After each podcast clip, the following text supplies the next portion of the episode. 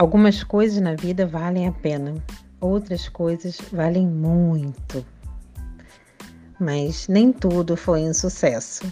É preciso registrar também o que ficou de bom.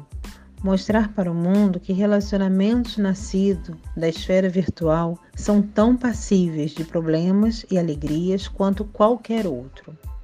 Há uma história que é particularmente a minha preferida. Talvez por ter durado mais tempo, talvez por ter me feito tão feliz, talvez por ter sido a única que deu certo. Não foi para sempre, mas foi bom. Em agosto de 2001, estava tentando dar conta de tantos e-mails que me chegavam, várias fotos, poesias, sacanagens, enfim, um verdadeiro bacanal virtual.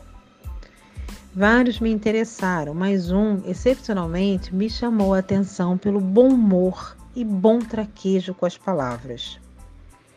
Sobre suas descrições, disse-me apenas que era negro, de 1,90m.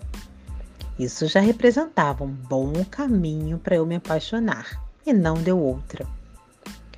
Nos falamos pelo telefone e foi uma hora de conversa.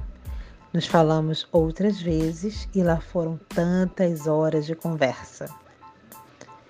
No dia 16 de setembro, a cidade do Rio de Janeiro estava toda debaixo de um dilúvio. Na última hora, nós marcamos um encontro. A cidade passava por um vento torrencial. Nós marcamos o nosso encontro no centro da cidade. Tivemos que desmarcar remarcamos na porta da minha casa. Não tínhamos trocado fotos, eu confiava apenas na voz dele e em Deus. Não nessa ordem necessariamente. Bom, resolvi aguardá-lo, mas a chuva destruiu meu cabelo e eu precisei voltar em casa e refazer o penteado. Como eu estava na minha casa, tive mais tempo mas meu cérebro apenas ecoava. Negro, de 1,90m. Era tudo que eu precisava saber, na verdade. Pensava repetidamente. A chuva caindo, o vento soprando, minha família vendo televisão, eu refazendo penteado, meu celular tocando.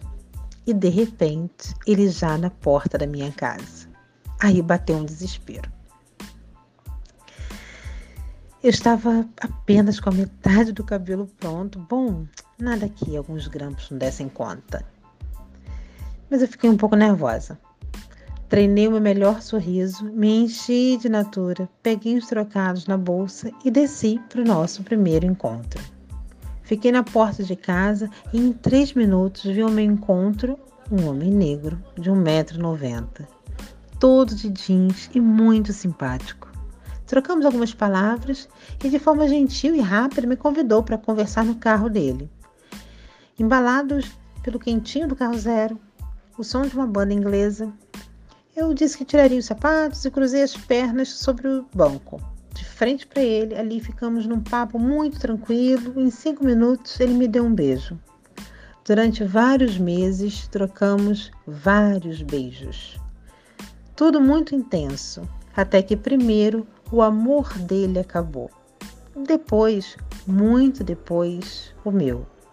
Hoje ficou apenas a lembrança de um encontro virtual que valeu super a pena ter sido vivido.